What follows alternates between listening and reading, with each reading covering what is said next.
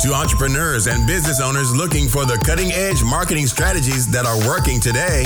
This is the podcast for you. Welcome to the Volprof Agency Podcast.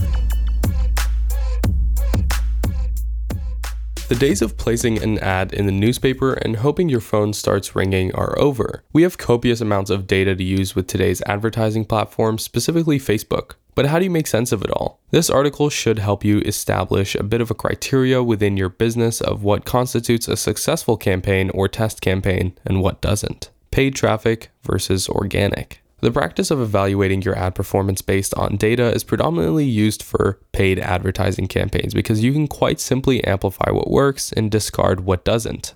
It's important to note, however, that if you're creating branded content and pushing it out to YouTube or Facebook without any ad spend behind it, metrics such as views and likes are the wrong way to measure success. Attempting to measure branded slash story organic content by likes or views is like trying to weigh something with a ruler. You should instead be looking for how well your message resonates with your audience and how deep the trust and relationship you are building is.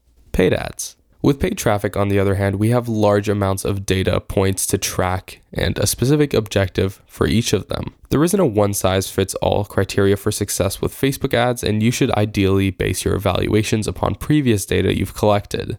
If you don't have any data yet, here are some good average to look for that work for almost everyone in almost every industry. Testing budget. You should always start any advertisement with a test on a small budget. It's very important that you do this correctly, otherwise, the data you receive as a result of your test will be essentially useless. I recommend testing on $5 per day for three days or more. This is for a very specific reason. $5 a day for the duration of three days puts you in front of roughly 1,000 people. Your ad must reach at least a thousand people before you can make a conclusion regarding whether or not it works. And also, very importantly, spreading the $15 test budget over three days allows Facebook to adjust or optimize your ad, showing it to the best possible people. It's important that you don't touch the advertisement for at least the first three days. Allot $15 towards the test and don't try to cut it short early to spend less. Think of it as if your $15 is purchasing a set of data and so you shouldn't interfere with the ad until the three days are complete. For a more detailed guide on how to test Facebook ads, check back a couple of episodes to the one published called The Correct Process for Testing Facebook Ads How to Know If Your Test Ad Was Successful. Once your testing is done, here is how you should interpret the data.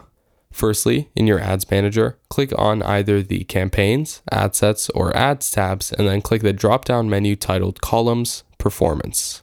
Now search for the following and then check the box next to them LCPC, CPM, LCTR.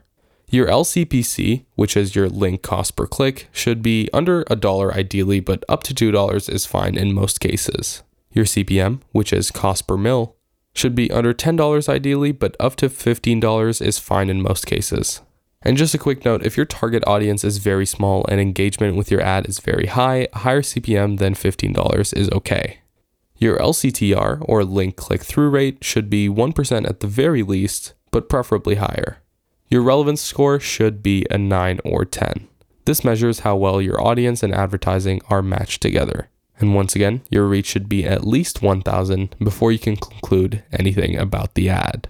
So I hope that helped. Those are some quick metrics and things to look out for when evaluating a test ad. Let me know if you have any questions and good luck.